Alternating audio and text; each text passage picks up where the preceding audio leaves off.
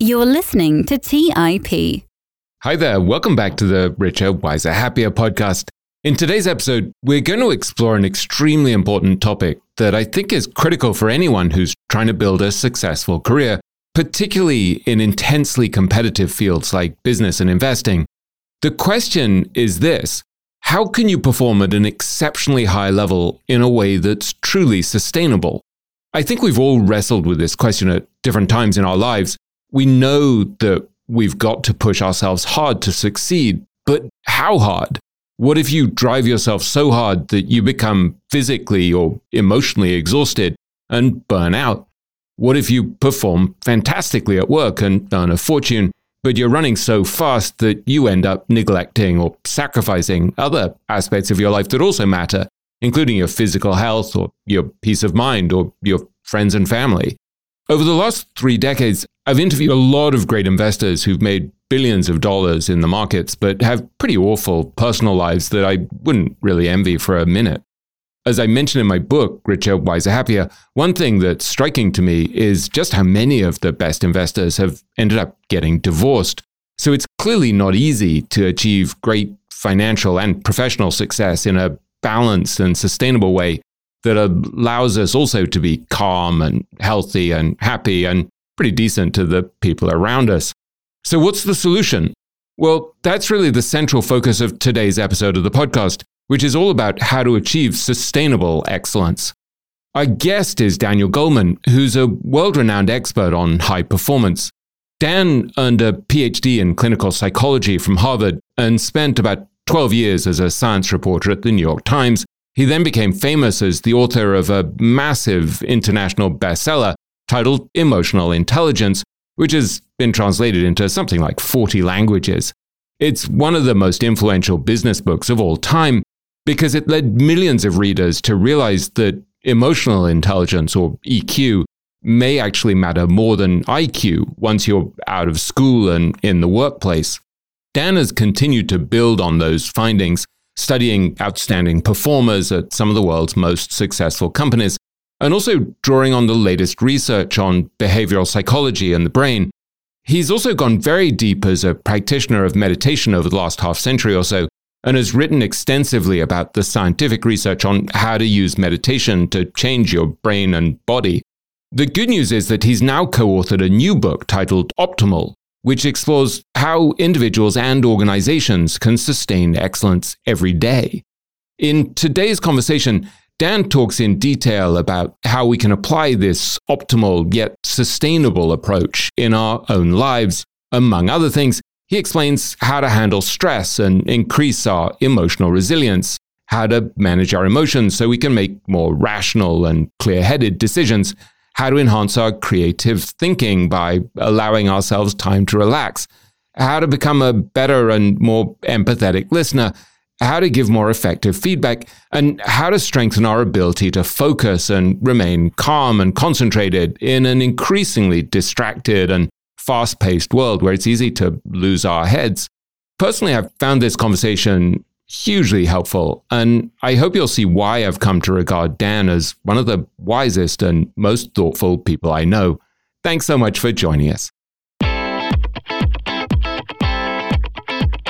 You're listening to the Richer, Wiser, Happier podcast, where your host, William Green, interviews the world's greatest investors and explores how to win in markets and life.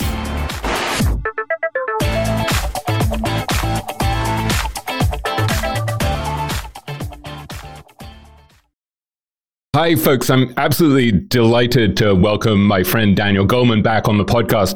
As you know, Dan published a seminal book, Emotional Intelligence, back in 1995, I think, which has since sold some outrageous number of copies, more than 5 million, I think, before people started to lose count. And Dan has now co authored a new book on emotional intelligence, which is titled Optimal How to Sustain Personal and Organizational Excellence Every Day, which is being published on January 9th. So, we're going to speak in some depth about how to harness the skills of emotional in- intelligence to become more productive, happier, more effective, and the like. Dan, it's wonderful to see you.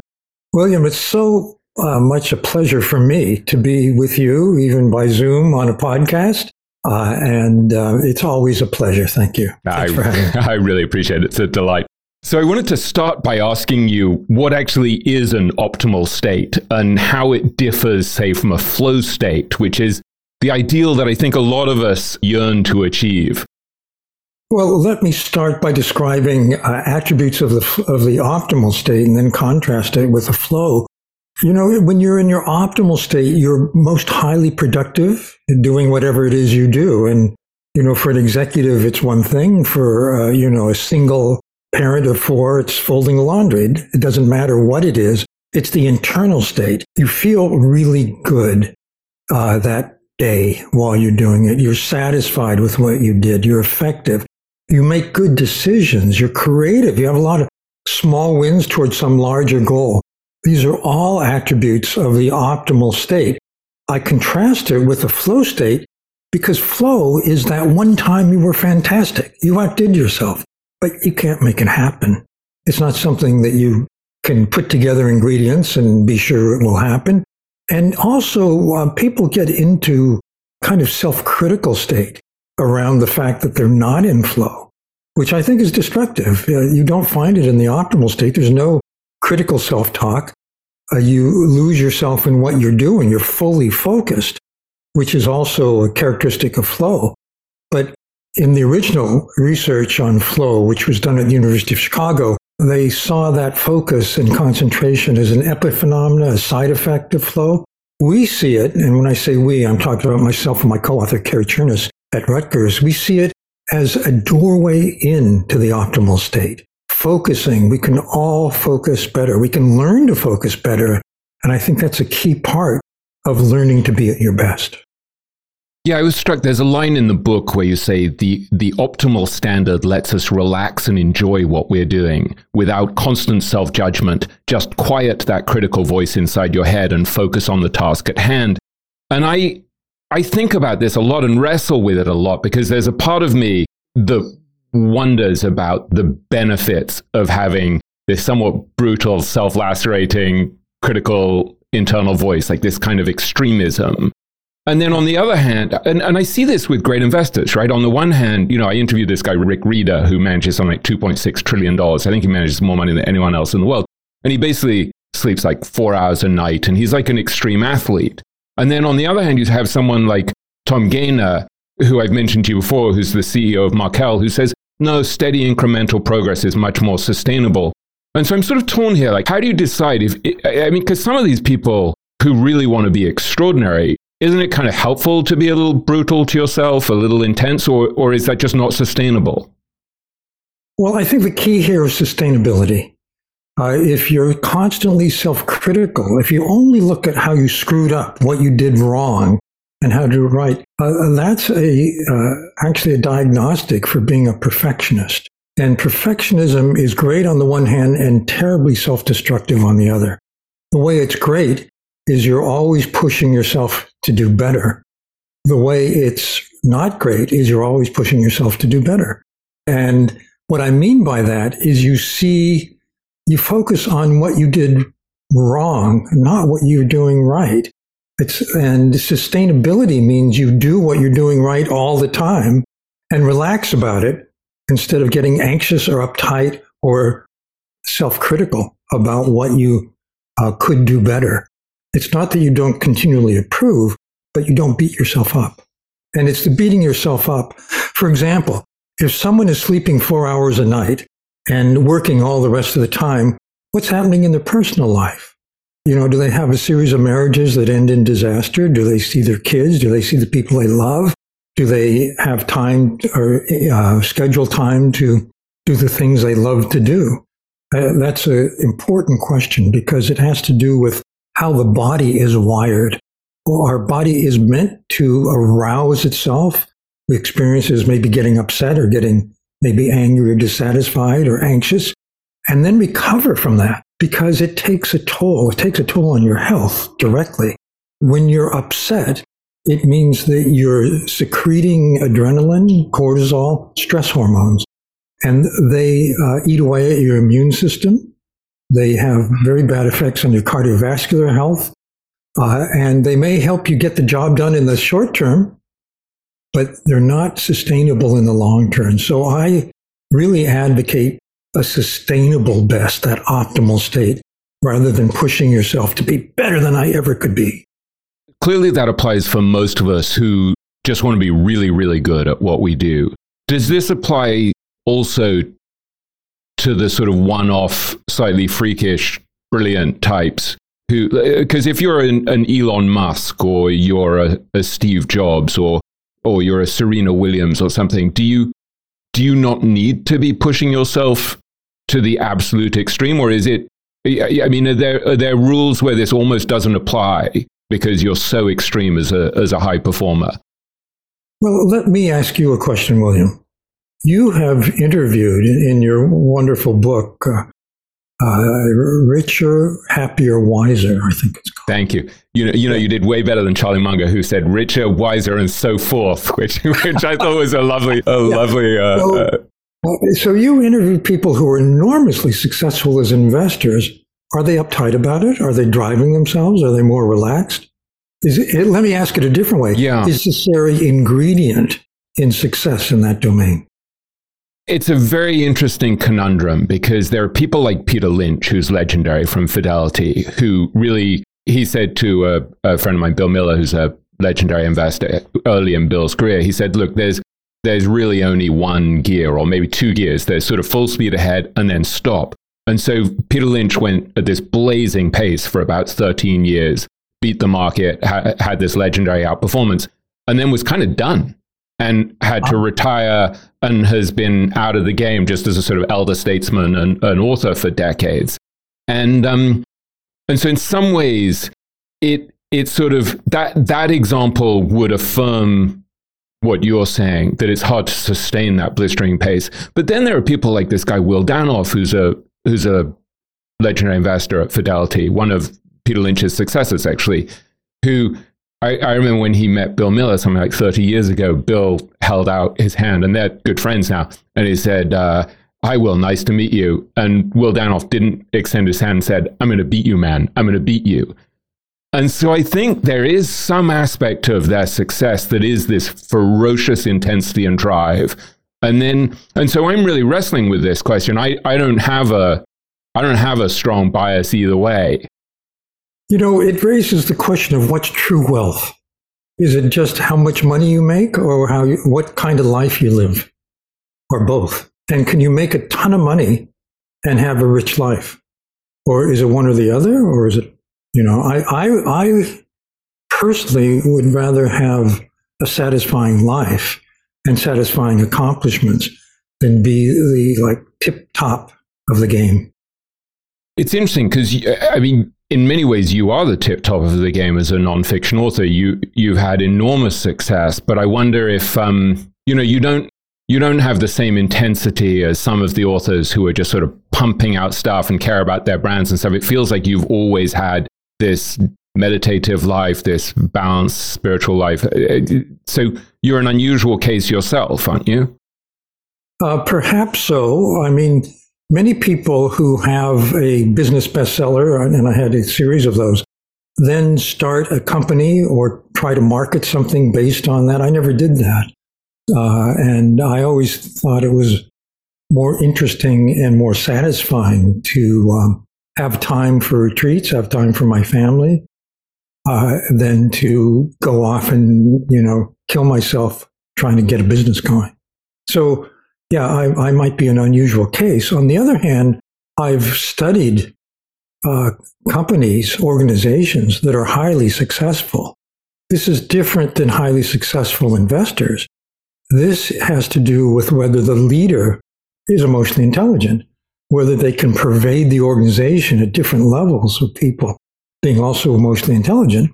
And it turns out that correlates with business success. I'm thinking of Progressive used to be Progressive Insurance, now just Progressive. And um, they're famous for this series of commercials that's been running for more than two decades with this woman, I forget her name, who represents Progressive. Uh, but during that time, the person who was in charge of customer relations, who I, the people that actually sell insurance, was a huge advocate of emotional intelligence. He said, look, this is a relationship business we have to manage our relationships well. And I think that takes emotional intelligence. So we offered training to his people. And what's important is he was someone from the business side saying this matters here. And I think that's crucial too. If it's only from HR, forget it. And by the way, this matters to investors. I'll tell you why. There was just an article in one of the recent Harvard Business Reviews aimed at investors that said, you know, it's not enough just to look at the numbers, which, you know, which is very standard in investing. Look at the people too. Because if you want long term success, you're going to want to have effective leadership and you want to have effective people at every level. And it's, it's human capital too. That's what the article said. You can't, in this day and age, everyone's looking at the numbers. Look more deeply. Look in the organization uh, and see what kind of leadership they have. Are they going to be there for the long run? It's kind of the tortoise and the hare. Can they have a spectacular quarter or quarters? Uh, do they do it by burning people out? In emotionally intelligent organizations, when you have a performance review, they ask not only did you get your numbers, how did you get your numbers? Did you do it in a way where you stress people out? Did you do it in a way where your most talented people are going to want to leave because they hate you? That's an important question. I thought it was interesting also you mentioned briefly in the book a dinner that you'd had with Mark Benioff, the CEO and founder of Salesforce, and he he talked about the four Qs, right? I don't know if you remember this. Uh, so this in Q, it includes IQ, so obviously intelligence, and then he talked about EQ, obviously emotional intelligence, that, that's your great expertise. But then he also talked about CQ, creative intelligence, and then SQ, which he, he talked about as, as purpose and spiritual intelligence. Yeah. How, how, do you, I mean, having spent time with someone like Benioff and spent time at Salesforce, sort of seeing a little bit of the culture there, how, how, does, how does he sort of lend credibility in a way to this argument that it's got to be about more than just sheer drive and intensity? So, Mark is an interesting case because I think he has both strengths. I think he uh, drives himself, but he takes time to relax. He meditates every morning, uh, and that's an important part. His spiritual life is important to him too. And uh, I see that uh, in data in terms of whether someone who's in a leadership position can articulate a higher purpose or mission that resonates, that they believe in, that moves them, and articulate in a way that resonates with other people. That is inspiring. And we have data that shows it creates the most positive emotional climate. And that's how you get the best out of people. You also have a very interesting quote in the book from Cicero, the Roman statesman and author who I had to read as a teenager in, in Latin, no less. Uh, I can't remember any of it. So he, he was born, I think, about 160 BC or something. There's a beautiful quote that's attributed to him. And like most quotes, we have no idea whether it actually was him. But he said, um, Only the person who learns to relax is able to create. And for them, ideas reach the mind like lightning. I thought that was fascinating as well. That you, if you're so intense that you never take time off, it's actually it's going to be hard to have that kind of creativity. The research on creativity says Cicero was right in this respect. If you ask successful entrepreneurs, and I've seen data on this, how do you make decisions? They say that they gather information widely, actually more widely than other people would. They, uh, other people might not bother with things that don't seem relevant. You never know. So the first stage of creativity, research shows, is to get all the best information you can get. And then the next stage is counterintuitive. It's let go. It's relax, go for a walk, uh, because that lets another part of your brain engage, which actually has wider connectivity. And then you can, you're more likely to come up with two elements that are useful, that are applicable, that have never been put together before. That's the creative insight. And then you go back to that first mode to execute on it. So Cicero, when he says you should relax, is talking about letting this other part of the brain take over and the research on creativity is very clear that it's in this other state, this relaxed state, where you're much more likely to have the creative insight. You know, during the shower or while walking the dog or whatever it may be. I don't know if you've come across this guy, um, Brad Stulberg, who wrote a book called The Practice of Groundedness, which I, I've only dipped into, but I, I gather is very good. But he was chatting to a friend of mine called Chris Stout on, on a podcast called Living a, a Life in Full. And Chris is a psychologist and a super, super smart guy, wonderful guy. And mm. they were discussing um, the um, psychoanalyst D.W. Winnicott, who you'll know infinitely more about than I do.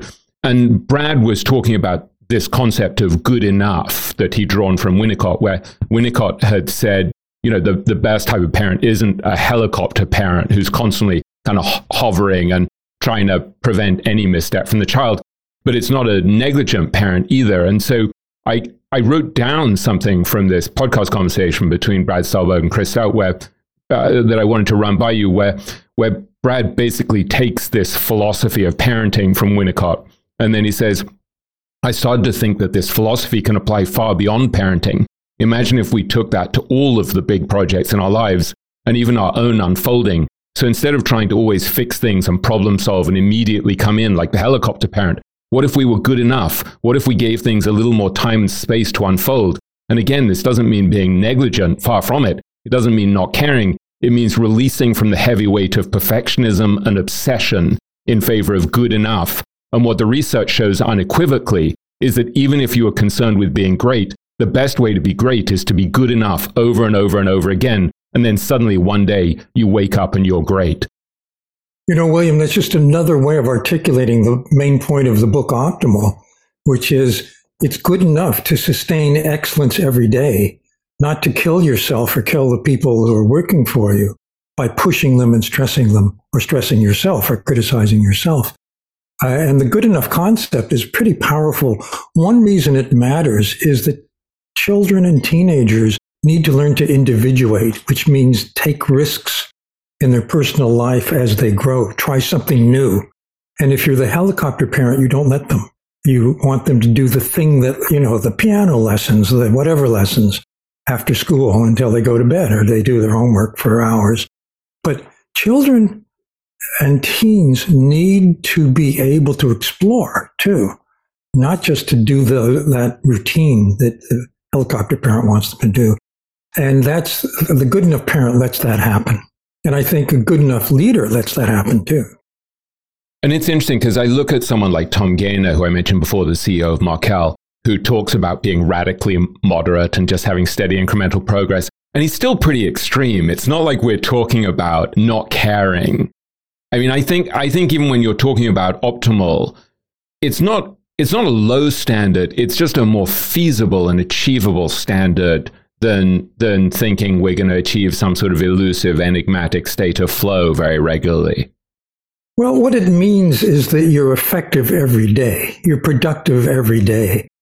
And just as with an investment, you want it to be effective and productive over time in a sustainable way you don't want to have big peaks that then have big drops.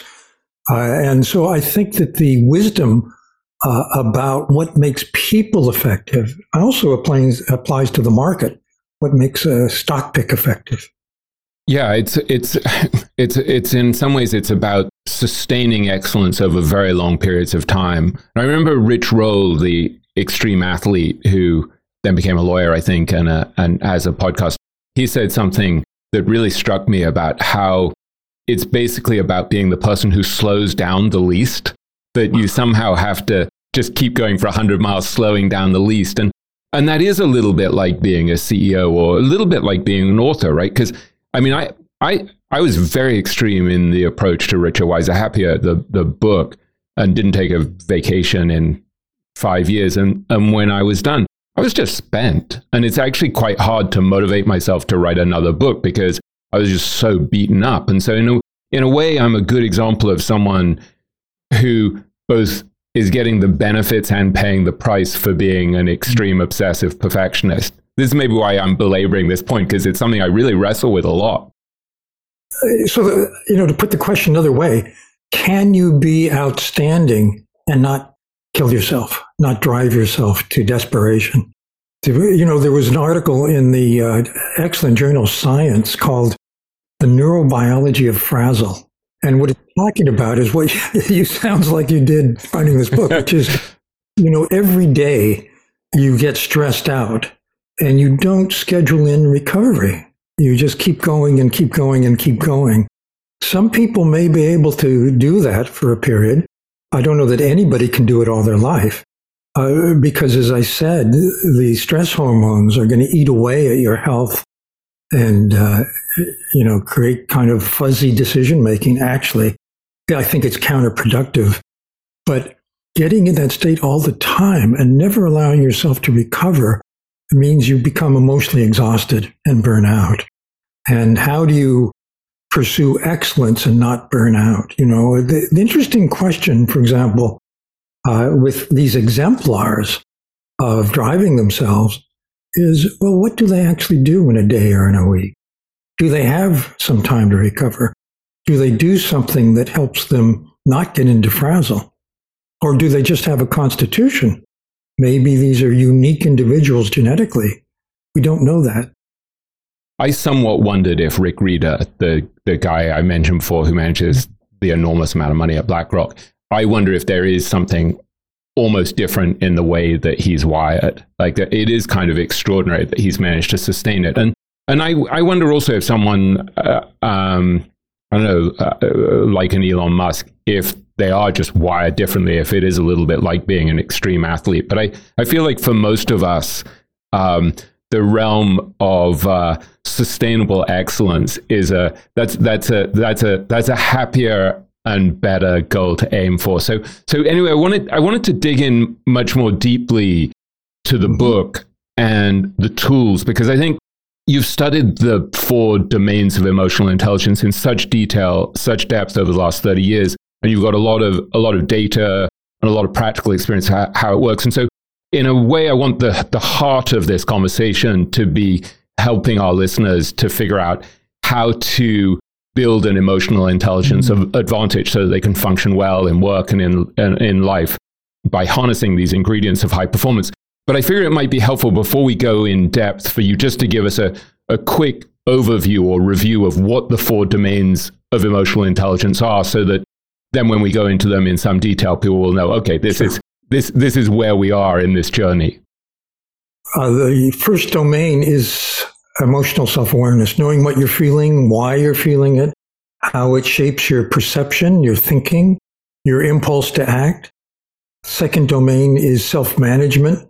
That means getting your disruptive, distracting states under control. That's anger and anxiety, for example. And at the same time, marshaling the positive, which is keeping your eye on the long term goal despite daily distractions being nimble, agile, and adjusting to changing circumstances, staying positive. Uh, that's the mindset is very important. Seeing yourself as able to improve and other people as able to improve, not just dismissing yourself or others as you are today, but realizing, you know, I could get better. The third domain is empathy. And here it's important to realize there are three different kinds of empathy, uh, each instantiated in different circuitry in the brain. Uh, the first is cognitive empathy. I know how you think. Uh, I know the terms you use. I know how you see the world. And because I know the terms you use to explain reality or a situation yourself, I can talk to you effectively because I can use those terms. I know you'll understand. The second is emotional empathy. This is uh, based on um, what in social neuroscience we call the emotional brain and the fact that brains are designed to link to the brain of the person we're with and create a silent, automatic, instantaneous, unconscious bridge, which tells you what the other person is intending and what they're feeling. So you know what the person feels because you sense it too. And then the third kind of empathy, which uh, is little discussed, but I think should be brought to people's attention more, is what's technically called empathic concern. It's not just that I know how you think and I know how you feel, that's great for marketing, say. I also care about you. That is the mark of a great leader. Someone, if you feel that your boss cares about you, has your back, wants what's best for you, is going to coach you or mentor you to develop further strengths, you have intense loyalty. It really makes you feel good about the situation you're in. Uh, and um, The, fourth domain of emotional intelligence is what you might call social skill. We think of it as relationship management. It means, for example, being able to inspire people, uh, being able to coach them, being able to mentor, being able to persuade or guide someone else, being able to sense when there's a disturbance in the room, there's an upset that you can, it's simmering, that you can surface and help both sides come to some agreement. And also, it's being a great team player very important. Teams exhibit emotional intelligence at the group level. It looks a little different, but it means that they have all of the key attributes of emotional intelligence, and you can pick it up in how people on the team relate to each other.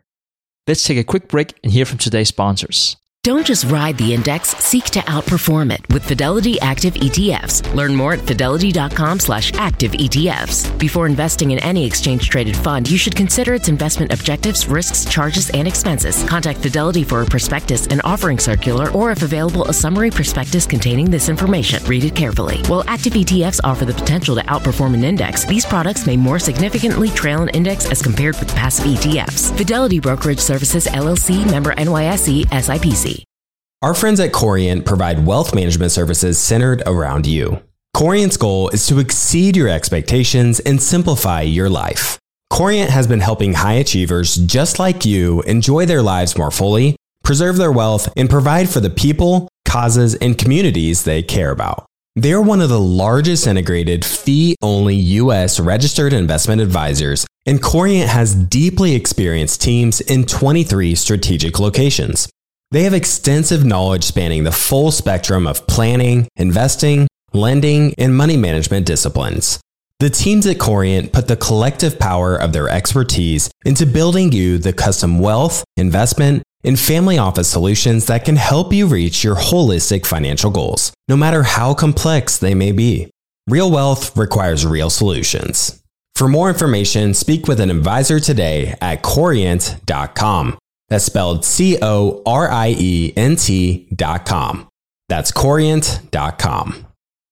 When Rainn Wilson had a great idea, he turned to AT&T Business. They assured him no matter how out there his idea may be, they had his back. So he came up with this, a talking pillow designed to put you to sleep, backed by a reliable network and the only network with built-in security controls. And thus, Sleep with Rain was a hit. Take your business to the next level at business.att.com. That's business.att.com. All right, back to the show. Before we dive into these things in some detail and figure out how to improve our performance in each of these four domains, I just wanted to, to step back and, and ask you about your really how the data has proven to you over the last three decades that these emotional intelligence strengths and skills actually matter greatly in terms of personal success and effectiveness. Because when you started out my sense is that this was a hunch that you had. It was a sort of intelligent guess but you didn't have the data. And it seems like now you have an enormous number of studies and data that actually for a, a former science journalist um, at the new york times and the like and, and a, a science author give you kind of confirmation of what your hunch was that's 100% correct. When I wrote the book in 95, Emotional Intelligence, it made intuitive sense, but we had no data. It was only in 1990 that the first journal article called Emotional Intelligence appeared. It was written by a friend of mine, Peter Salovey, who's now the president of Yale. He was a junior professor then, and he wrote it with a graduate student. Uh, and it was highly speculative too, because they had no measure yet of emotional intelligence. You know, IQ has been around for more than a century. There's tons of data showing that IQ is a terrific predictor of how well you'll do in school. Turns out to be a pretty poor predictor of how you'll do in life over the course of your career. That's where emotional intelligence kicks in. Uh, consider this. Uh, for a lot of professions, you need to get an MBA or an advanced, say, engineering. Uh, you need an advanced degree. That's, that's a threshold ability, threshold competence. But it means everyone else is about as smart as you are. And uh, for example, uh, there's a study of engineers where they're asked, rate other engineers on how effective they are as engineers. You do it anonymously. And it turned out that those ratings had zero correlation with IQ mm. and very high correlation with emotional intelligence. How do you manage yourself? how do you handle your relationships? That's what makes you good in this. And I think that's what makes you a, a leader in an organization, at least an effective leader. I think it's what makes you an effective team member or head of a team. So uh, em- emotional intelligence matters more over the course of your career and over the course of your life than it does during your school years when you're being graded on IQ. It's also really interesting that you mention in, in this new book that despite the fact that we now realize how important emotional intelligence is, MBA programs, for example, are really doing next to nothing to develop these emotional intelligence skills. And, and you cite one study that said that I think roughly four in 10 leaders had paltry strengths in these emotional intelligence competencies. You know, a, a friend of mine was a research head at a uh, executive headhunting firm, and uh, they were interested in why people who looked really strong as candidates, who they recommended, got fired. And they did a study around the world, and they found well, they, you know, their business expertise, all of that, analytic skills, very high, but they were invariably fired for a lapse in emotional intelligence. And, uh, you know, this just tells you that you need both. It's not that it's one or the other, it's both and. Uh, and I think that uh, many companies and or, too many companies and organizations don't understand this. They're, in the book, we, we look at some outstanding examples of companies where this really matters. For example, MD Anderson, which is the world's number one place for cancer treatment. The head of that organization and the training people understand the value of emotional intelligence. Uh, the, I mentioned Progressive, where the head of the customer relations unit uh, espoused the importance of emotional intelligence. It's very important, I think, that someone from the business side champions this and that HR or the training and development people offer an opportunity to strengthen it. Uh, that's a winning combination, I think. Yeah, Satya Nadella, you mentioned as well, that Microsoft came in with all guns blazing, talking on his first day, I think, about the importance of emotional intelligence. Yeah, he, he called it empathy. Ah. And that raises another point, which is that uh, the culture of organizations and businesses varies tremendously. And the, the emotional intelligence is pretty much embedded in the DNA of many organizations, but by different names. You know, you may call empathy uh, leadership presence, not empathy, but it's basically the same skill. All right. Well, we'll go through these four domains in some detail, talking about how to upgrade various tools that we can use to upgrade our own performance so we, we become optimal. We may not be in flow, but we're going to be optimal by the end of this episode. So the first, the first domain is self-awareness. And so if you could explain even before we start, like why emotional self-awareness is at the very core of emotional intelligence. Why is it the foundational skill that you need to activate all of the others? Because all the others depend on that. If you don't have self awareness, you can't manage your emotions well. They just come to you. You don't see them coming. You don't know what, you don't even realize you're in the grip of, uh, you know, anger, whatever it is. Uh, empathy, same thing. If you are tuned out of a range of your own emotion, you're not going to pick it up in other people. Uh, and the relationship skills depend on all three. They build on the other three with emotional intelligence is the foundation. We have research, for example, that shows of uh, 12 competencies that are based on emotional intelligence, which you see in outstanding performers, outstanding leaders. Uh, if you are poor in self awareness, you'll be poor in, say, 10 of those 12. You might be good in one or two. But if you're strong in self awareness, you're likely to be good at many, many others. So, so there are various tools that you write about in order to build greater self awareness. You, you mentioned things like an inner check in, a body scan, monitoring self talk, naming your emotions. Can you discuss those in a little more detail, giving us a sense of what you would do if, like me and many of our listeners, you're thinking, well, I'm reasonably self aware, but you know, how, how do I build this? How do I use these, these techniques that you're describing? So self awareness requires a special kind of attention.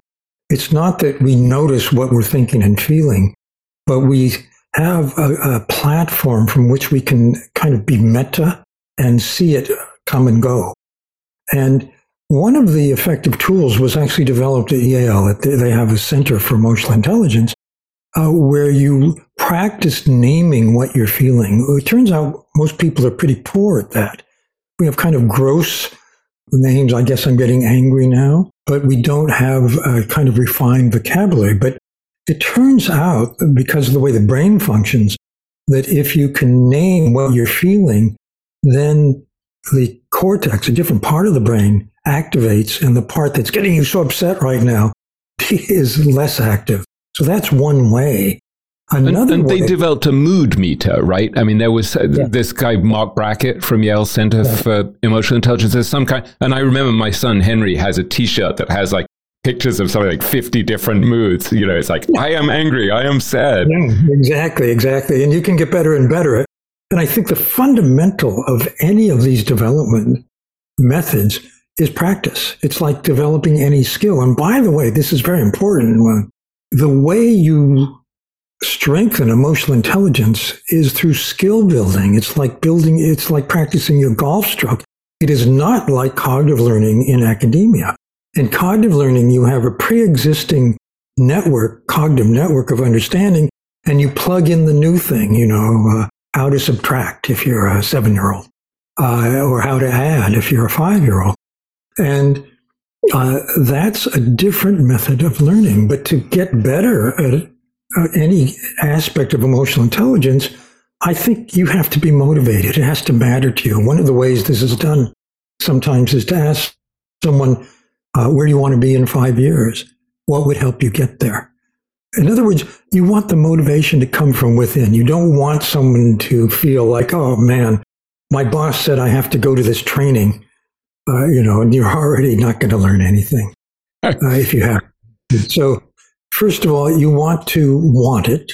Second, you, you it helps to understand what would help you get where you want to go. Third, can you uh, engineer that into a particular behavioral sequence? I'll give you a common example. Many, many people, particularly leaders, are poor listeners. By poor listener, I mean you interrupt people, you talk over them, they come in, they want to talk to you about X. You want to talk to them about Y, and they talk for, you know, 18 seconds. This is what they found with physicians and patients, by the way. And then you take over the conversation. That's terrible habit if you want to be a good listener, if you want to really be able to empathize and understand the other person. So you might have a behavioral sequence to practice, like when, when someone comes to talk to me, and it could be your teenager, by the way, the brain doesn't really distinguish between work and life uh, I'm going to listen and then I'm going to say what I think they meant and then say what I think. That is a new behavior. And it's like uh, learning a golf stroke. It's at first it's awkward. It doesn't feel comfortable. The more you practice, the more comfortable it gets until there's a neural landmark where the new behavior is practiced so much, it becomes automatic. That means a different part of the brain has taken it over, the basal ganglia where habit is. And that's going to stick with you. That, that's not going to go away. Um, I, I sometimes, you know, I'm often asked to give keynotes at companies and so on. And one of the things I have to say is, you know, you may learn something from this. You may get a little motivated. It won't last. This is not development. Hmm. This is why this matters. So you need to then, another step is practice at every naturally occurring opportunity like with your teenager or with someone in your office, uh, and get support. You know, if you can get a coach, great. Uh, someone who's going to help you because you're sure to have bad days. You know, the day you blew it, I went back to my old way. I was pressured, whatever. Then you use that as a learning opportunity. What can you do next time this happens to be sure that you do it right? Uh, and then, but if you practice, you're going to hit that neural landmark where it becomes automatic. I thought it was very interesting on this subject of becoming a better, more active listener that, that you said in, in the book. You de- described this one technique where you said, in difficult situations, for example, where you're trying to understand the other person's perspective, you should really hear the person out, then repeat back to them in your own words what you heard, and then ask, Did I get that right or did I misunderstand? And then let them speak freely. Yeah, because the other person is then feeling heard, feeling felt. That's very important to that person. It means you, they know you're paying attention, you respect them. You, uh, even if you may not agree with them, you want to know what their position is, uh, and that validates the other person. And if you're the leader, that's very important. One of the things, uh, by the way, about groups uh, that we find in our research is that uh, at Google, they looked at their top teams, they called it psychological safety. Uh, in the work of my colleague Vanessa Druskat, who studies high performing groups, uh, she calls it belonging. If you feel you belong. So, for example, if you have a diversity and inclusion goal in your organization, as many do these days, it's not enough just to have X number of Y people, because that's what the general demographic is in the population. That doesn't mean that those people feel they belong. It's much more important to be welcoming, to listen, to be respectful, and give that person a sense that, yes, I belong here. That really accomplishes the goal.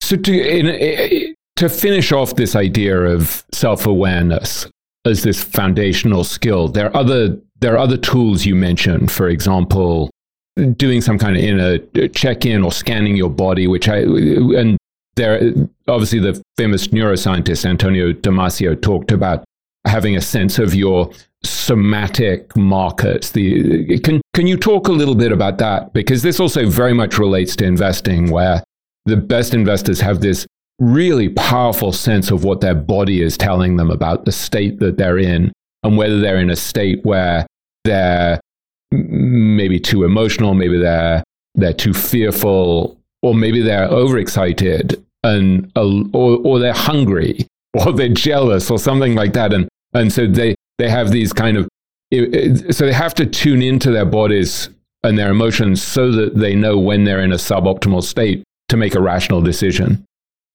The somatic markers is basically just sensing how your body is feeling. And here it's helpful to know what your triggers are when you're more likely to get into a state uh, that isn't optimal for making a good decision because an investor has to be clear headed. And so you want to sense uh, something building before it takes you over. It might be, oh, I've got that feeling in my stomach again. I'm getting anxious, or I've got the sense in my knees and I'm getting angry. Uh, I think that's a skill. That is a skill of self awareness for sure. And uh, that helps you know when you're about to get into a state where your emotions are taking you over. And you should never make a decision, let alone an investment decision, from those states because it's not your clear headed decision. Another way to, another dimension of self awareness has to do with how your sense of yourself matches with how people see you. And that means getting input from other people, usually anonymously. You don't, very few people will be candid with you, you know, and say you're this kind of person or I think you're too uptight or you get angry too much. People don't want to tell you that. They want to preserve the relationship, particularly if they work for you. So anyway, uh, there are many measures. They're called 360 degree measures. I have one, the Emotional and Social Competence Inventory. It's managed by Korn Ferry.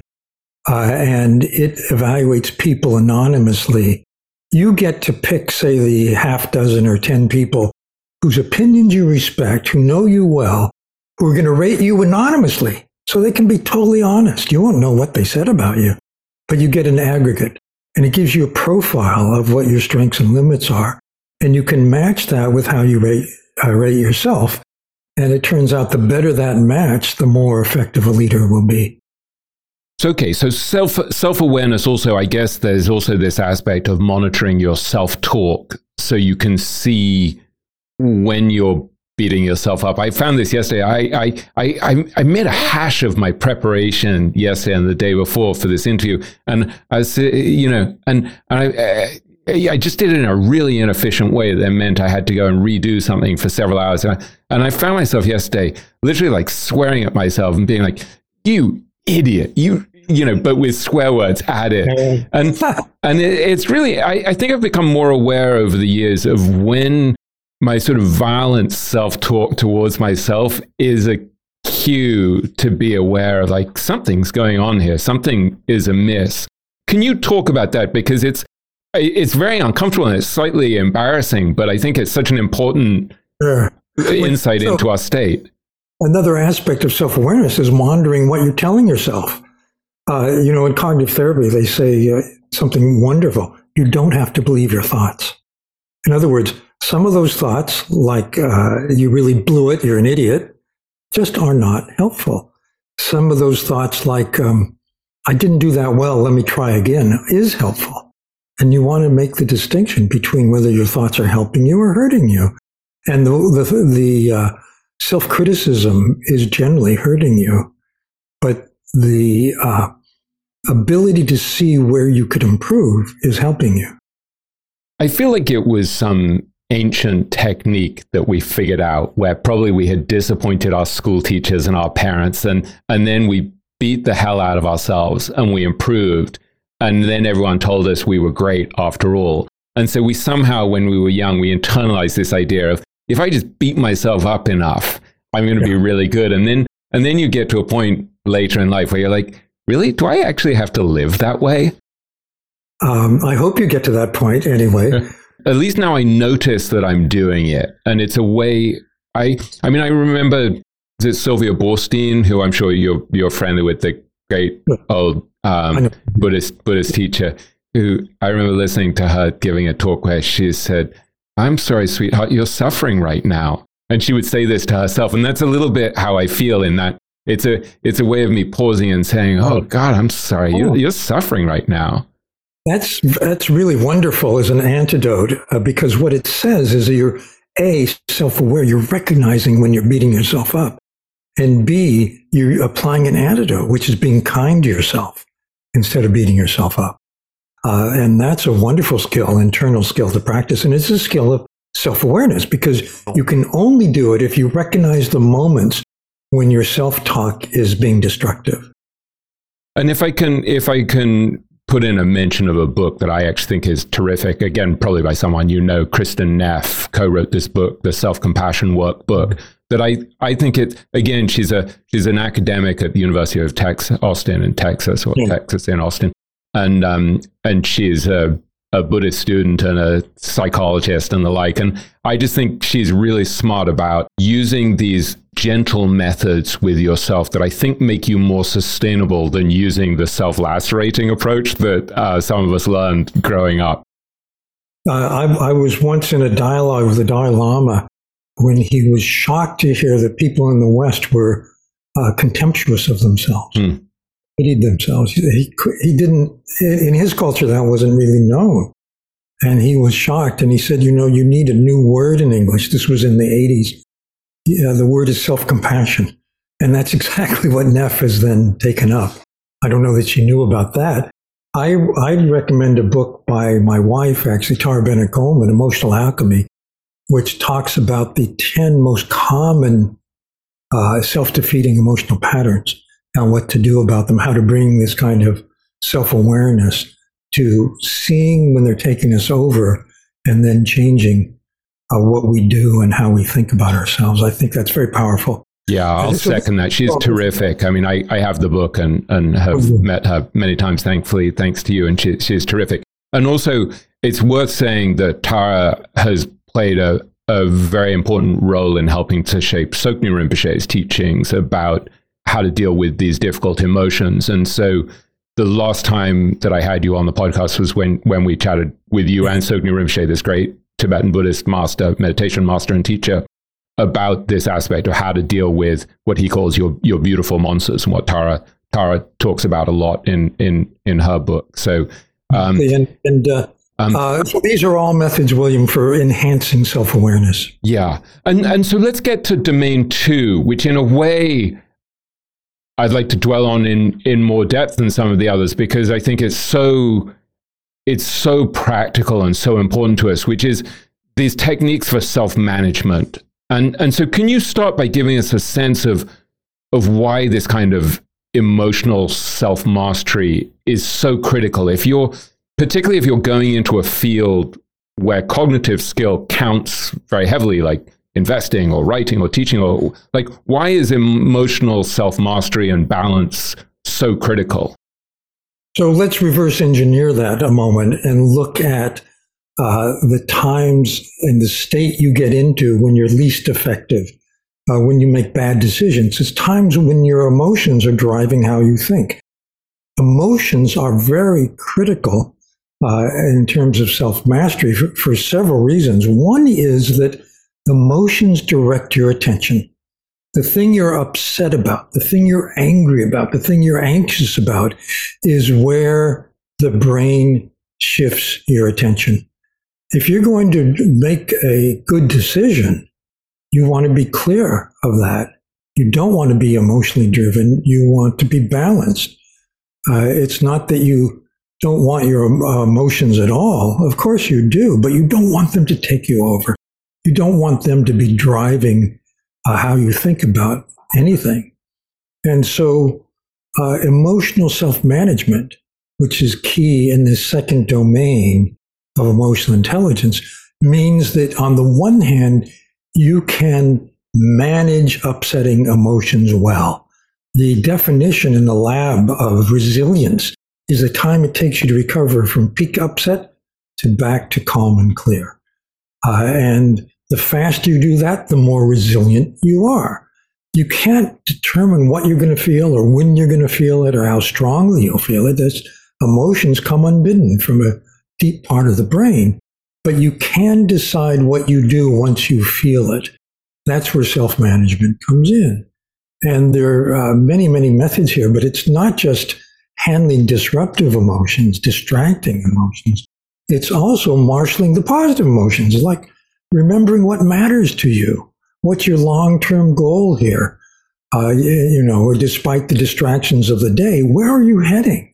Also, um, are, are you handling the uh, times that you get thrown off because of changing circumstances? And by the way, circumstances are always changing. Tech, you know, uh, social trends, everything is changing all the time. And you need to sense what's going on, but not be thrown by it. So that has to do with being agile, being adaptable, uh, staying clear despite the changes, and then staying positive, basically, because a positive frame of mind is your best frame of mind for making good decisions. I don't mean being overly optimistic but I mean not being downbeat, not being pessimistic, uh, seeing that uh, things always change and tomorrow's a new day. Let's take a quick break and hear from today's sponsors. If you're looking for the right franchise concept at the right time, an iFlex Stretch Studio franchise is the business for you. iFlex is the newest franchise concept from the founders of the Joint Chiropractic. With over 200 licenses already awarded to our regional developers, there's never been a better time to own an iFlex franchise in your market. An iFlex Stretch Studio franchise offers its clients the best in professional assisted stretching for one affordable price in one beautiful location. Even the Mayo Clinic says stretching can increase flexibility and improve your joints' range of motion, helping you move more freely. Prime regional developer opportunities and franchise locations are going fast. Don't miss this opportunity to get into this rapidly growing health and wellness business from the founders of the Joint Chiropractic. Find out more today. Call 888 994 3539 or visit iflexpodcast.com. Call right now 888 994 3539 or visit iflexpodcast.com. Kyle, you're connected with a ton of different investors and portfolio managers, and you're just really in the know on a lot of these things. How do you keep up with all the day to day headlines for your portfolio companies? Yeah, so I used to have a ton of issues with this, and that was until I started using Yahoo Finance. Really? What's so great about it? So Yahoo Finance is awesome. I have my whole portfolio entered and I can easily see all the top headlines to keep up with the recent news. And each day you get an overview of the major global events that might be moving the market. So I'm ready to easily pounce on any opportunities that come my way. What else can you do on Yahoo Finance's platform? They also have a number of cool features, including a tool that lets you link all of your investment accounts, analyst ratings, and independent research, as well as the ability to create customized charts. Well, now I know that the audience is really going to love this one. And actually see they have 90 million monthly active users. For comprehensive financial news and analysis, visit the brand behind every great investor, yahoofinance.com. The number one financial destination, yahoofinance.com. As many of you know, I love studying businesses and networking with business owners. The more I've studied businesses, the more I've realized that starting and scaling your business is easier than ever because of companies like Shopify. Did you know that Shopify powers 10% of all e commerce in the US? Shopify is the global force behind Allbirds, Rothy's, and Brooklinen, and millions of other entrepreneurs of every size across 175 countries. Shopify is the global commerce platform that helps you sell at every stage of your business, from their all in one e commerce platform to their in person POS system. Wherever and whatever you're selling, Shopify's got you covered. Shopify even helps you turn browsers into buyers with the internet's best converting checkout, up to 36% better compared to other leading commerce platforms. What I personally love about Shopify is that it's the turnkey solution to kickstart and grow your business, and they are totally committed to giving you the necessary tools to succeed as a business owner. Plus, they have an award winning customer support team there to help you every step of the way. Because businesses that grow, grow with Shopify. Sign up for a $1 per month trial period at shopify.com slash WSB. That's all lowercase. Go to shopify.com slash WSB now to grow your business no matter what stage you're in. That's shopify.com slash WSB. All right, back to the show.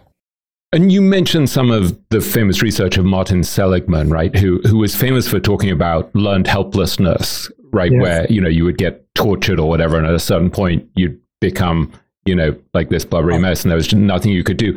And I had I don't think uh, you know that uh, that phrase obviously appeals to me. It's a very interesting concept. I never noticed the phrase that you mentioned in the book, which is learned optimism which is sort of the opposite that Seligman talks about. And, and you talked about using phrases like, I can learn and grow better, or I can't do that yet. Or uh, can, can you talk a little bit about how to, because obviously this is very related also to Carol Dweck's writings about the growth mindset. These are all just sort of old, old, uh, old wines in new bottles, but it's really important, this idea of how to develop a positive outlook so that you can be more resilient. So Seligman, in his research, found that there were certain categories of thoughts that made people depressed, uh, like "I can't do this," "I'm worthless," uh, "Life is pointless." These are actually kinds of things. I, I did some research years ago on uh, with um, notes left by people who committed suicide, and they were full of this kind of thinking, which is depressionogenic. And what Seligman realized was that uh, he could help people counter those thoughts. Uh, this is, uh, by the way, fits with Dweck's research on growth mindset. Uh, the idea that I'm no good, which is going to make you depressed, is a fixed mindset. But he, he saw that you could have what Dweck would call a growth mindset, which is to see yourself as able to change, as able to improve, as able to be better. And in fact, you might if you took stock, you might realize, that, oh, yeah, actually, I'm not so bad. People have told me this and that and that, uh, which was good, uh, which is a thought you suppressed when you were in that pessimistic, depressed state. And so that's these are the kinds of countering. This is, by the way, a, a basic of cognitive therapy too. Uh, and it was uh, cognitive therapy was developed at Penn also by a Seligman colleague, uh, Aaron Beck. And the idea is simple. It's that, uh, remember, you don't have to believe your thoughts, particularly the depressionogenic thoughts, the one that are making you feel bad about yourself. And you can counter them by telling yourself, well, I'm not so bad when you're thinking you're bad. You may need, I know a cognitive therapist who has uh, clients write down the counter thought because the down thoughts are so prominent and uh, they'll have a little card that'll tell them, oh, actually, I'm pretty good. Oh, I can grow and change. I could, in other words, things you can remind yourself of in that moment that counter the, the depressing thought.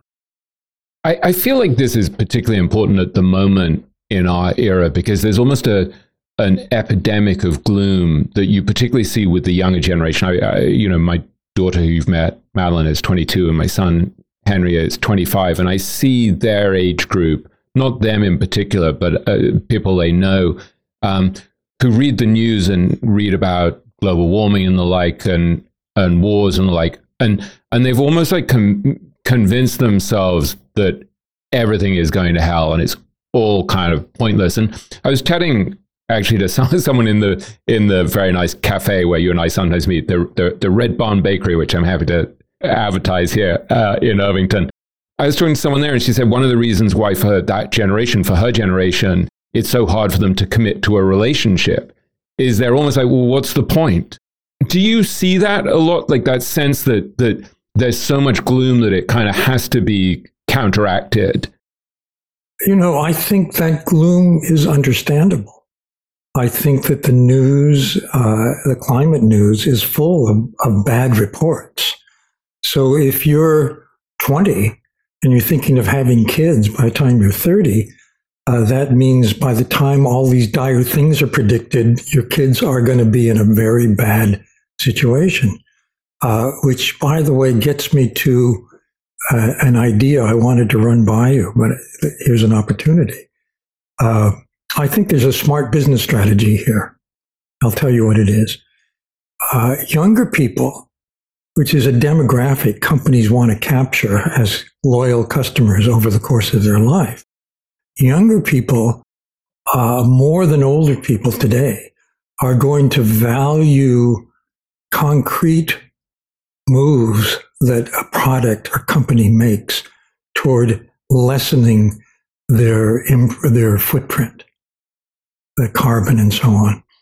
Uh, and if there were an impartial evaluator, uh, so I could compare this cup versus that cup, or this these snacks versus those snacks, for their climate or ecological imprint. And by the way, that footprint is not just carbon; it's eight systems that support life on the planet, uh, all of which are in dire straits and getting worse. If you could see that this product uh, is doing it better than the other product, and if you knew that at point of purchase, just the way you know cost, I think it would create a market share uh, improvement for those products that are doing something about it. And you know, companies have to chase market share. So that might be a way to use the existing system of incentives. And to change a system, you have to understand the incentives. Uh, to have companies rethink how they make their things, what services they offer, what their footprint is in a better direction. Uh, and I think the younger demographic would drive that. I don't think that the data today shows it, but I bet it's going to happen tomorrow. Yeah, I, I tend to agree. I, I see with people in their 20s and 30s this tremendous drive to live a more purpose driven life. And I, I think for a lot of, there's a lot of, there's a big backlash against the environmental, social, and governance movement that I, I think is a little bit crazy. The backlash, I mean, maybe the pendulum swung too far in one direction, or maybe Wall Street was too cynical in mm. exploiting stuff where they promised and hyped things but didn't actually live up to them. But I think this is here to stay because when I when I see this younger generation, I think if you if you want to hire them and you want to retain them, they're less likely to go work for a company that doesn't care about these things. They're more likely to stay loyal to a company that is slightly more idealistic. Or stay with a company that doesn't do it well now and help them get to doing it better. Uh, yeah, I agree with you. I think purpose, a sense of purpose or a mission uh, is more and more important. And with younger generation, that mission tends to be more and more around the environment. Yeah, yeah. To get back to this issue of managing our emotions, which I think is so hugely important. Um, well, one, I mean, uh, you you do talk about the importance of having having a sense of purpose as one way to deal with stress and the like, and to become more resilient. But I wanted to talk a little bit about about stress in general, which clearly there's an epidemic of. And you, you quote a survey in the book showing that I think 38% of people in the workplace experienced high levels of burnout in 2022. Another study found that 16% have had to quit a job due to stress. And so clearly, stress in many ways is a major enemy of getting into an optimal state, which And so it's it's going to mess up our judgment. It's just whether we're investors or business people or in our relationships with our family and friends, going to mess up our health. It's going to lead to burnout, unhappiness, all of these habits that you mentioned, like overeating and over drinking and and sleeplessness or whatever, and and absenteeism and low productivity and like. So it's it's clearly a scourge. So let's talk about how to deal with it. What your work in this arena of emotional intelligence tells us about how we can actually lessen stress and regain some sense of emotional balance. What can we do? Well, uh, we're not helpless at all. But if we're uh, driven to ex- emotional exhaustion or driving ourselves in that direction, we need to notice that that's happening. That's where self awareness comes in. And the body uh, is actually wired for stress. Uh, it, it's the emergency response. Everybody knows this. You know, your um, the stress hormones make your uh, limbs activate. They get more blood. Your organs, your immune system uh, gets less blood during the emergency. Now, the problem is if that emergency is chronic, this is the nature of stress today, then you're lowering your immune resistance, you're, ruining your health, basically. Uh, and even though you may be able to arouse yourself to meet the stress of the moment, the body's not designed for that. The body's designed to have uh, a big emergency reaction, stress arousal, we call it, and then recover. And if you slight the recovery, you're driving yourself to exhaustion. And uh, one of the main ways to fight stress is A, you know, the old, uh, what can I change in the situation? Maybe you can change it, maybe not. Maybe you can lessen it. Maybe if you're a leader, you can redistribute the load. I don't know. But the other is manage yourself, manage your internal reaction to the reality you face day in and day out. And that means do what it takes to recover. And it might be going for a walk, it might be meditating or yoga or uh, spending time with someone you love or playing with your kids or your pet. It doesn't matter what works for you. Schedule it. Make it part of your day. Make it part of your routine because it always looks like it's a waste of time. It's not. It's crucial because it lets you go back into the fray restored and you can be more optimal uh, than if you had never done it. That's for sure. You can make better decisions.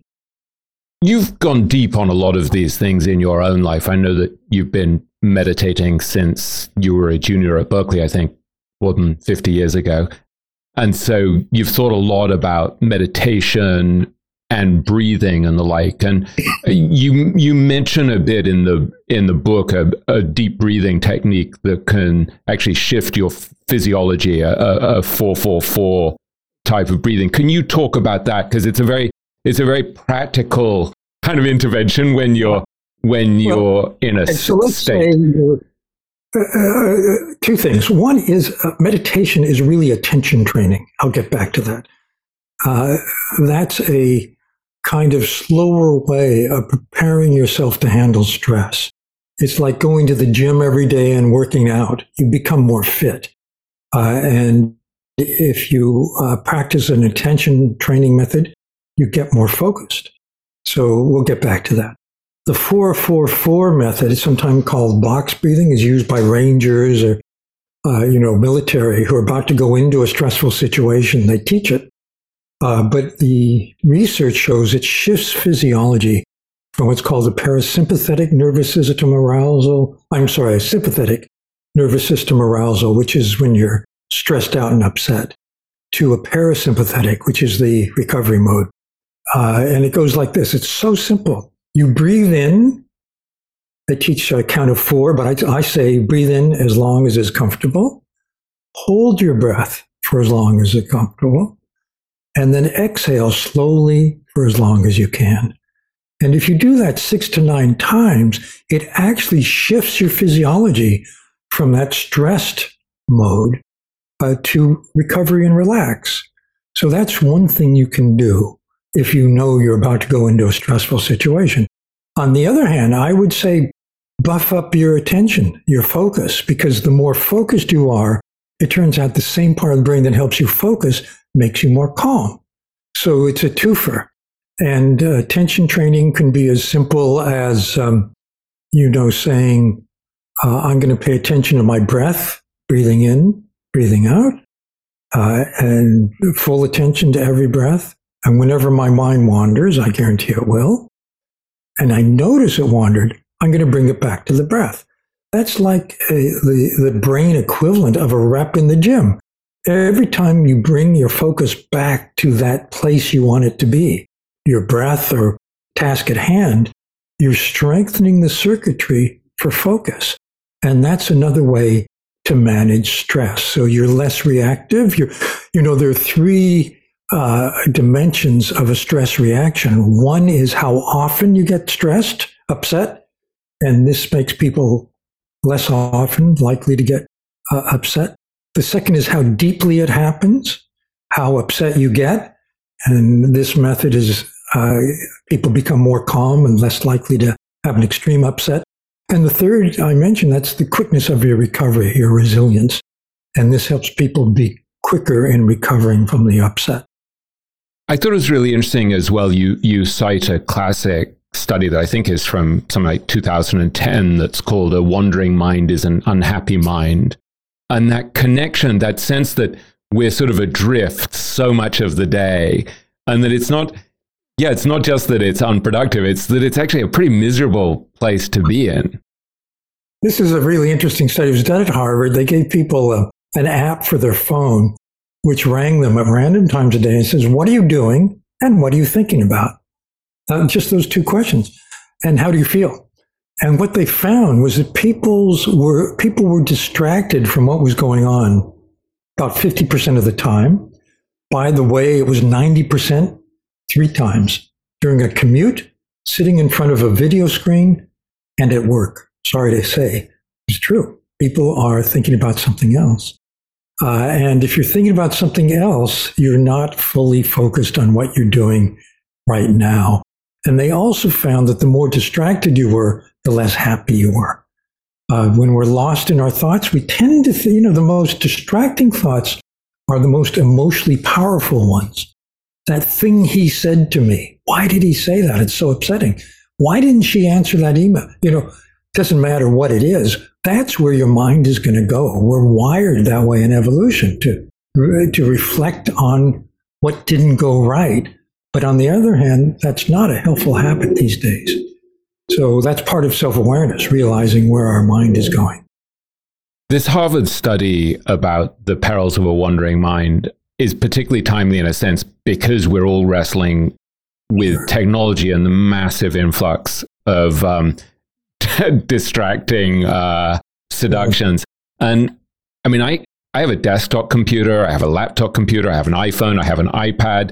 And on them, I have instant access to my email, my text messages, Twitter, Facebook, LinkedIn, YouTube, New York Times, Wall Street Journal, Financial Times. I mean, everything podcasts, Spotify, FaceTime. It's kind of a marvel that I actually ever do anything.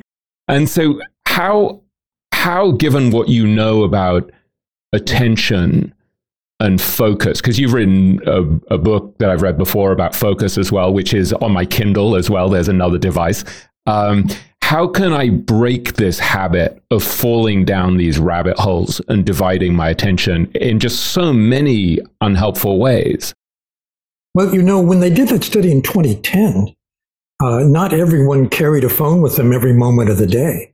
Now, many, many or most people do.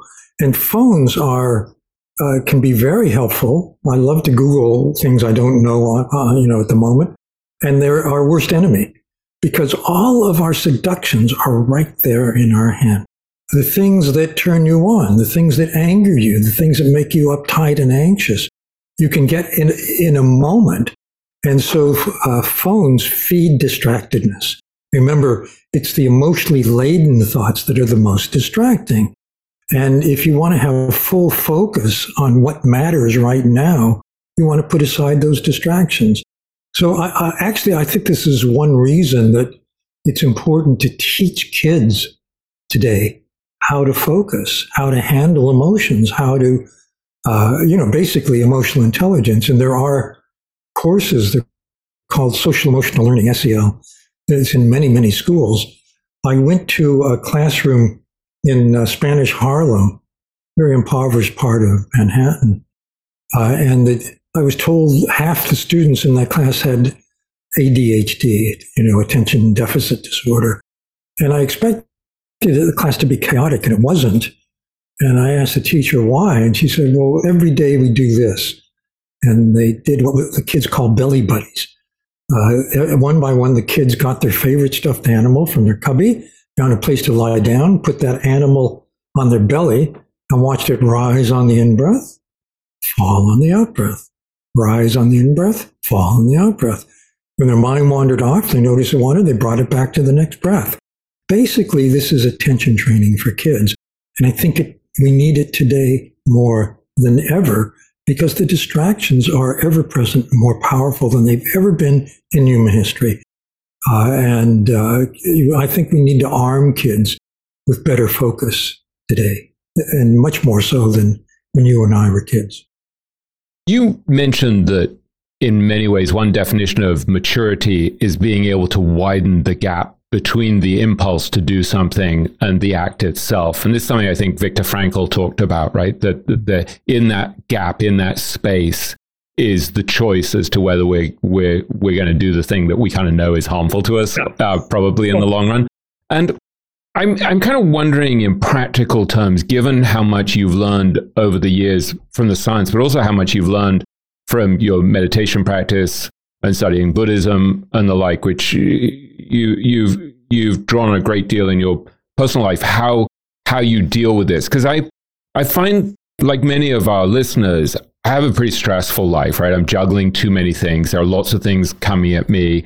Um, I'm balancing multiple projects and always have a sense that I'm sort of dropping half the balls that I'm juggling, and I'm probably not even aware of what what they are. And I I can see that there are times when that stress just is quietly it's it's giving me a very I'm surprised at how quickly I lose my temper and become irritable. And I think because I'm a sort of polite, repressed Englishman, the the anger seethes deep below the surface, the frustration. And then I find there are certain situations where like I'll be walking with my wife or something like that, and we start to talk about, wait, so who's going to be here when Verizon comes and is putting in the new internet? And I'm like, how can I change all? How can I handle all this when I'm I'm preparing for my interview with Dan and I'm doing this and I'm doing that, you know, and and I, suddenly I'm just sort of overwhelmed by these emotions, and it's like the storm has come, and before I know it, I'm behaving in a way that I don't like, and then I feel guilty because my wife is so sweet and so patient and tolerant after 30 years with me. How, in practical terms, do you deal with these difficult emotions like anger or irritability or sadness or whatever it is that's your particular poison that's going to flare up in that moment so that you're you're widening that gap and not having to act on it so um, Frankl, uh, I think, was the first to, I know, to articulate the idea now commonly accepted that the longer the gap between impulse and reaction, uh, the more mature a person is, you could say. And the ability to manage impulses is technically called cognitive control. Uh, when you have kids, you can see uh, this part of the brain coming online typically between uh, ages five and seven. If you think about it, it's coming in late with me, Dan. I'll get there. Yes. if you think about a, a, toddler, you know, they're all impulse, they're all whatever whim, and uh, they act on it if you think about an eight year old, they're much better at managing emotion. Yeah. Now, with a kid, you can help them uh, increase cognitive control through uh, simple things like saying, um, you know, you can watch this TV after you do your homework. Delaying gratification is, in effect, a lesson in cognitive control. Uh, when when we're adults, it's actually never too late uh, I find that I've uh, I haven't by any means mastered. I never. It's not that I never become angry or never become anxious. It's just that I notice it's been happening less and less, and I think that's probably a result of, uh, you know, practicing meditation every morning, which is what I like to do. Uh, and the data suggests, yes, that's true, that people who have a habit like that uh, tend to be better at managing their emotions. But, you know, there are a lot of individual differences, and I can't guarantee that, as I said, emotions come unbidden. We can't determine what we're going to feel, when we're going to feel it, or how strongly. The question is, what do we do once we feel that way? So, so you also mention at some point in the book writing a trigger log, which I'd never really encountered as an idea, which I thought was very interesting of actually oh. keeping a log where you're reflecting on what had triggered you and how you reacted and what would have been a more effective response. I thought that was a really interesting idea. Um, that's that's something they do. There's a Daniel Goleman emotional intelligence program. It's online. You can access it. Uh, it helps you develop these ability, these skills that really. Uh, and one of the things they do is start by getting a trigger, making a trigger log, journaling. What is it that sets me off habitually? Why? What is it that keeps happening over and over again that makes me so upset? This is really useful information because then you can, if you see it's going to come, you can prepare for it better. Uh, if you see it just happen, you can think about, it, well, how can I manage it better the next time? Uh, when you realize you're in the throes of that, and you know, you're upset because of that trigger, you can tell yourself, for example, remember that set of countering thoughts, because it's the thoughts that it, the trigger uh, starts in your brain that come with the, that then uh, create the feelings that are going to make you do something that you regret later. That's the hallmark of an emotional hijack. You have a very sudden reaction, emotional reaction. It's very strong. And when the dust settles, you say, Oh my God, why did I say that? Why did I do that? And you have a lot of regret. So those are the things that you want to track because it turns out that we each have our favored set of triggers. We probably learn them early in life. We don't think about them. They just happen to us. But being able to see them gives you leverage over them that you've never had before. And you mentioned that the definition of resilience is how quickly re- we recover from upset. So, exactly. so in terms of like actually recovering from that hijack state when you've been overwhelmed by emotion and you're just sort of, uh, you know, it's like the, the dust is kind of settling. What, what, what do you do actually to recover afterwards other than apologize to your wife? So before you have to apologize to your wife, you might uh, do what they say uh, is good in cognitive therapy, which is to remember the counter thoughts. So, you know, he's not treating me fairly. That's a common trigger in the workplace. I'm not being given credit for my ideas. Uh, well, maybe uh, you remind yourself that, well, I'm not the only one that feels that way.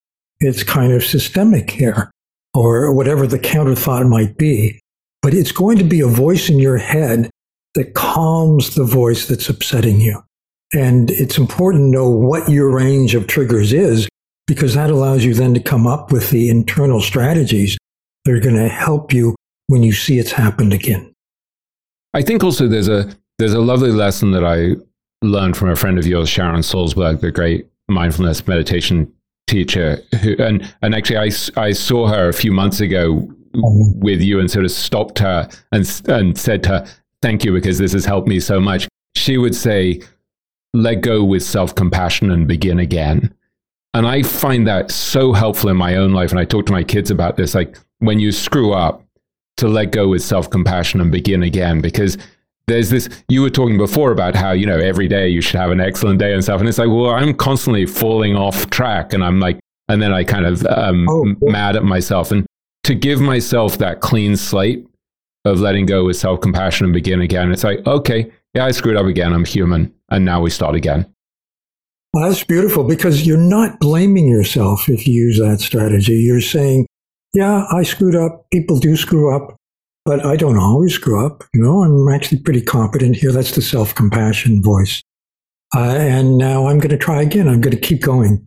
I'm not going to end it because I screwed up. So the third, the third domain of emotional intelligence is empathy, which we've talked about a little bit already. as a critical component of optimal performance. And I, I was very struck by a story that you told in the book about someone called Dr. Helen Riess, I think, who's a, a um, at Harvard Medical School, and you talked about how she would get medical residents to become more empathetic. Can you talk about that? Because it's such a beautiful example of in a sense, practical ways to. I can remind you remind you of the quote because I probably read the book more recently than you. I forget what she does. well, I'll, I'll, read you the line that she said, and maybe then you can broke, break this down for us.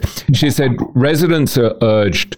To make eye contact with their patients, recognize the patient's feelings by reading their facial expression, and be more likely to mirror that expression on their own face, and listen attentively and without judgment. Even better, and this is something you write, you say, even better, name what the patient feels and respond in a way that shows understanding in a soothing tone. That's good advice for any parent or leader. I rest my case. So, what you're doing, by the way, this is really interesting. Paul Ekman, who's a world expert on facial uh, expression of emotions, has come up with a learning exercise. It's online, anyone can do it, where in about 45 minutes you retrain your brain to be better at recognizing feelings as expressed on the face. And uh, Dr. Riess, Helen, uh, uses uh, this. I don't know if she uses Ekman's, but what she's doing is telling medical residents something that's easy to forget if you're rushed.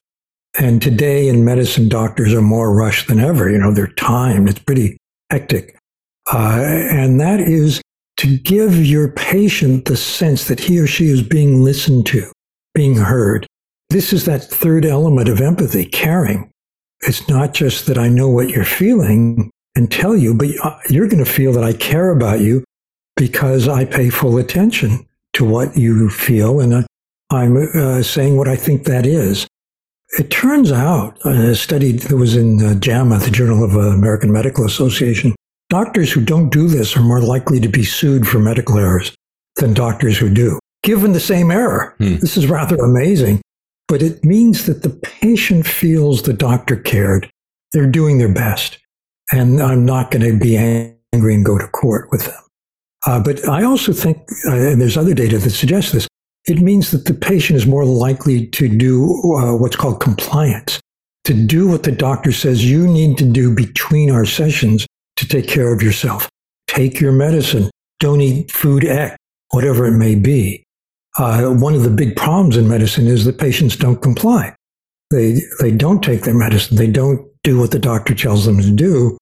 Uh, and, it, you know, it, medicine is not medicine uh, giving medicines, but it's also getting patients to change lifestyle, to remember to take medicine, for example.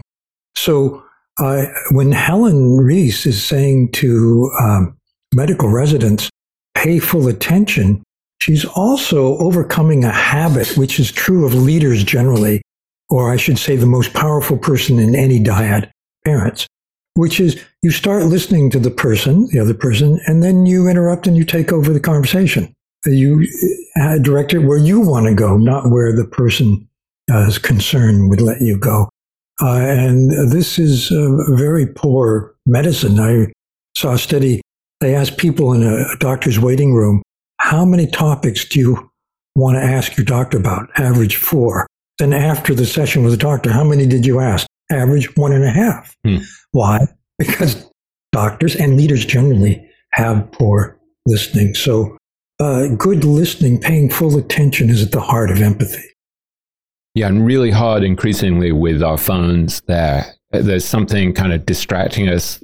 So often you're you're you're in a conversation with them, their phone is on the table or that and I I don't know if if you found this yourself, but I I find increasingly when I meet someone who has a problem and they've gone through something difficult and you're talking about it, in the past, I would feel like, well, there's nothing I can do about that. They just went through this really difficult thing. And then gradually over the years, now, now I'm in my 50s where I got slightly wiser, I just realized just stopping and acknowledging it and being like, I'm so sorry you went through that. That's such a, that's a really difficult thing. It sounds like such an odd thing, but I think there's something about our deep need just to have our, our pain and our challenges just noticed for someone just to sit and listen and say, oh, yeah, sorry, that was your experience. I'm so sorry that was your experience. Yeah, I think that that in itself is rather healing for people to sense that you're listened to, cared about, understood. Very powerful in any situation. Yeah, it's a weird thing because you feel almost impotent in helping people in most of these things. And actually, I think sometimes, yeah, we just we just want it to be recognized that it was difficult, that we were suffering. You know, um, when people are going through grief because someone they love died, uh, it's not that you can change the fact that the person died, but you can listen to them and understand that they're grieving. That itself is helpful to the person. It's not that you changed the situation, but you were empathic. Before we move on to the, the fourth topic, you mentioned an important technique for boosting empathy, and you describe it as an expanding the circle of caring exercise. And it's a it's a mental exercise that actually Sharon Salzberg is kind of a master of, and Buddhists will call it a, a metta exercise or a loving loving kindness meditation. Can you can you describe it how to how to use this mental exercise? Because I think it's a it's a very powerful technique, and it's something that in your book Altered Traits you you could show really scientifically um, mm. the impact of this kind of exercise actually on the wiring of the brain? Uh, I like to think of it as the circle of caring, uh, where you uh, bring to mind someone who's been kind to you in your life, who cared about you, a parent or a teacher or whoever it might be, a friend, and you wish them well. You wish that they be happy, uh, that they not have suffering, uh, that they have a healthy, thriving life. Uh, and you wish that silently with that person in mind. And then you bring that same focus to yourself and wish that for yourself. And then to people you love, your closest circle. And then to people you know, but are outside that circle. Uh, people in your vicinity, in your area. And finally, to everyone everywhere. Now, this is, uh, you could say, an exercise in compassion, but we've found in research that the brain wants to have this kind of loving kindness attitude, uh, and that the circuits for it get stronger pretty quickly, surprisingly quickly. Uh, and the more you do it, the stronger they get. And this book, Altered Traits, that I mentioned that you wrote with um, Richard Davidson, your old friend, who's a famous neuroscientist, I think, at the University of Wisconsin.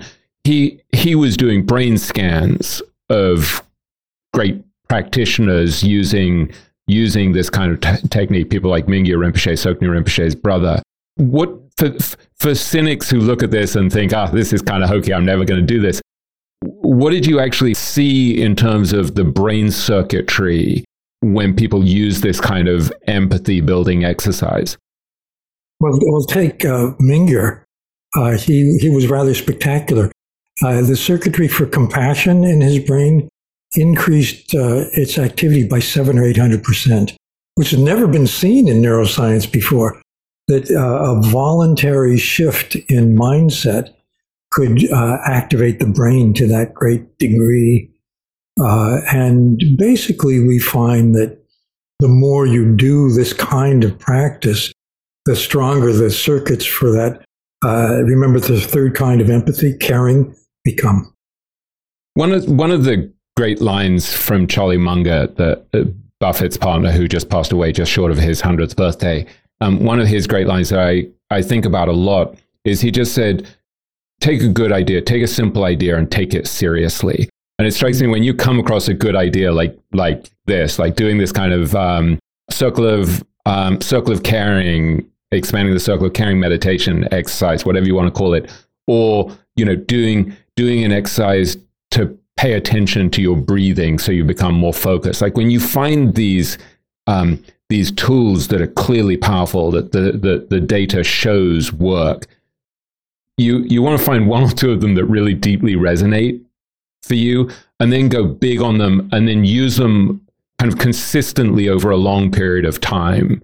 Can you talk about that? Because it seems to me there's with all of these things, as you would put it, there's a dose response. There's something about using them consistently over time that seems to be extraordinarily powerful cumulatively. Well, what we found really uh, underlines, underscores the importance of practice we found that the more you do it, one, one of the, uh, the better the effect. The more you do it, the better the effect. Uh, one of the uh, metrics that we used or has been used commonly is lifetime hours of practice. And you would ask the same of a tennis pro. You know, how many hours a day have you practiced your stroke, your serve? And they can give you a, you know, an answer to that. You ask a meditator, uh, how many hours of the day and for how long over a month or year or whatever uh, do you meditate?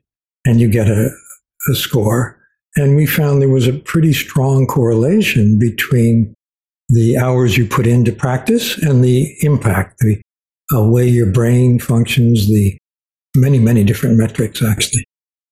The, the fourth domain and the final domain is um, is relationship skills, managing relationships, and this is clearly very heavily related to leadership skills. Yeah. You you've written at some length in the book about how important it is for leaders to have more empathy, to become better listeners. One of the things I was very struck by in terms of how leaders need to get better with emotional intelligence uh, tools was how to give better feedback. And you wrote very interestingly about the regular difficulties that people get themselves into when giving feedback. Can you talk about that as a kind of emblem of um, how to be a better, more emotionally intelligent leader? Yeah. So the worst way to give feedback is the way it's most commonly done, which is a once a year performance review where you kind of sum up in a year. The best feedback is actually in the moment because hmm. uh, if you can help a person see that what they're doing is counterproductive and what would be better right then, you're basically coaching them. You're helping them. It's the growth mindset. You're helping them improve. You're helping them develop their skill set. So I would say uh, feedback that is not just critical, like, oh, you really screwed up that time, uh, but acknowledges a weakness and then then follows that with what would be better. What's the, what that makes it a learning experience for the person, uh, and that I think is a much more constructive kind of feedback. There are people who are we call them pace setters in our research who uh, you know they're those outstanding people. Uh, you mentioned a few maybe who are just amazing individual performers who then expect everyone else to be as good as they are. Nobody else is as good as they hmm. are mm. by definition.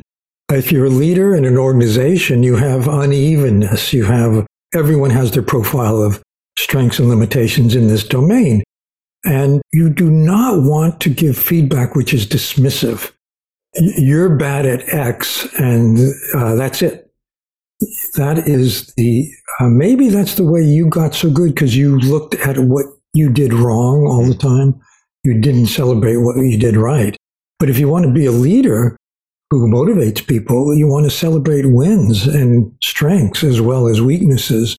So you want feedback that acknowledges uh, what went wrong, but also says what to do better. I mean, the worst way to start a meeting, it turns out, is to um, ask for people to talk about uh, the metrics of their performance. The best way is to remind people of the mission that matters to all of us about what we're doing. Uh, and we have uh, interesting brain research uh, done at Case Western um, that says that if you give performance feedback uh, that focuses on what a person did wrong, which sadly is too common, uh, they become very defensive. They uh, they're not creative. They don't want to take a risk. They get too cautious. If you tell people what they did right, uh, you get quite the opposite effect. Then you get the be- you get an optimal state rather than uh, people going into a crouch, a defensive crouch. So again, in a way, for organizations, and a, a big part of the book is how to create emotionally intelligent organizations, it's about creating some degree of psychological safety for people where they're, they're not feeling attacked and the like. It's, it's, uh, it's a, a sense of belonging, a sense of safety, a sense that you can make mistakes, well, yeah. that you can learn and the like. And uh, I think that last element is critical too, that you give people opportunities to get better, to improve You have a training development program which is robust in this area rather than minimalistic, as it too often is, uh, but where people can go through a systematic uh, course of improvement, whether it's coaching, if they're at the top of the house, or uh, through a HR's program, if they're middle management, whatever it may be. You don't want to just say, you can get better at this, but you also want to say, and here's how. And when you look back on your own life, you've obviously had to handle a lot of a lot of partnerships, a lot of. I mean, you've you've co-written books. Um, you've had business partnerships where people have commercialized your uh, your research. You've gone into companies to collaborate and uh, give them advice as a consultant. Uh, you, you've you've been married. You've had raised a, a son, I think.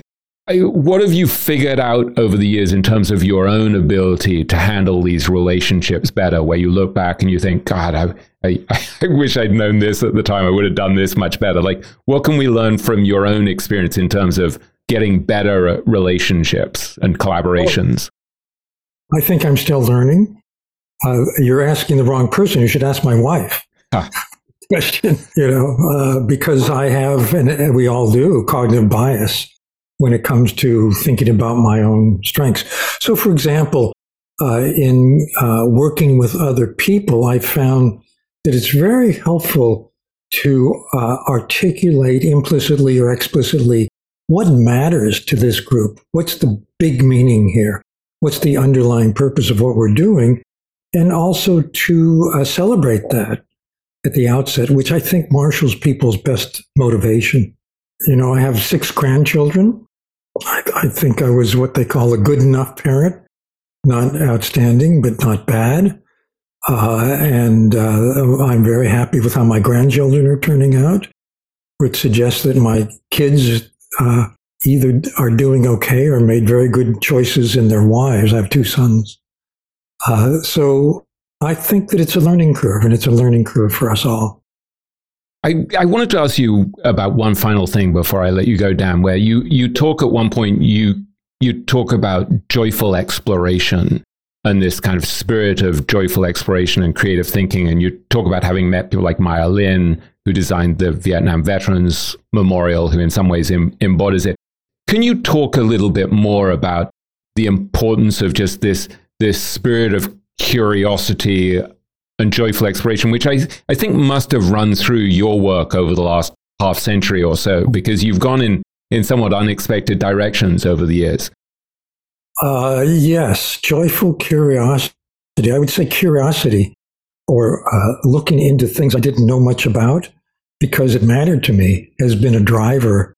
I'm, I'm basically actually a writer, uh, and you are too. And uh, I write about what I want to think about. And I think it's a, a, a great, um, I would say I'm lucky to be able to do this, uh, to explore where I want to go. And I find pleasure in it. So it's, it, that curiosity itself is joyful.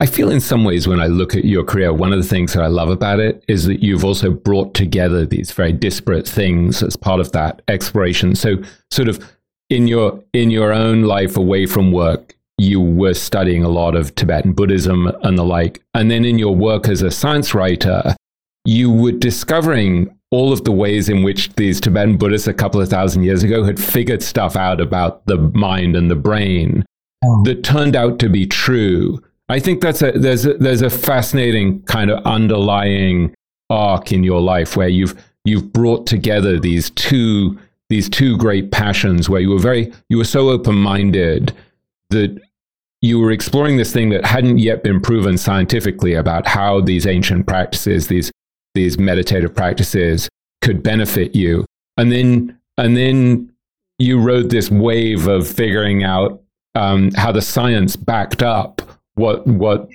these ancient paths had figured out. So over the years, uh, actually, I didn't start with Tibetan Buddhism. I uh, started with uh, probably TM or one of those, then uh, segued to what's called Vipassana or mindfulness. And then uh, I found Tibetan teachers to be particularly inspiring. But um, this is my next book, William. Stay tuned. well, I hope you're going to come back and talk about that. Is there any final word of advice you want to leave us with, Dan, for our listeners who are thinking about how to build emotional intelligence skills? Like if they're really serious about becoming truly skillful about this, is there any last word of advice you'd like to leave them with? I, I think there are three aspects of emotional intelligence that matter to everyone. One is self awareness, one is managing your inner life, and the third is empathy, sensing what other people are feeling and thinking. All of them matter and all of them can be improved. On that note, Dan, thank you so much. It's always such a delight speaking with you. And uh, I, uh, I, I really appreciate your patience in, in answering a million questions. Thank you so much. It's always a delight to talk to you, William. Thank you. My pleasure. Thank you. All right, folks, thanks so much for joining me for today's conversation with Daniel Goleman. If you'd like to learn more from Dan, you may want to check out our two previous conversations on the Richer, Wiser, Happier podcast. In 2022, we had an incredibly rich discussion that focused primarily on how investors can learn to manage their emotions more effectively, which is clearly crucially important for any investor. That episode was titled The Emotionally Intelligent Investor.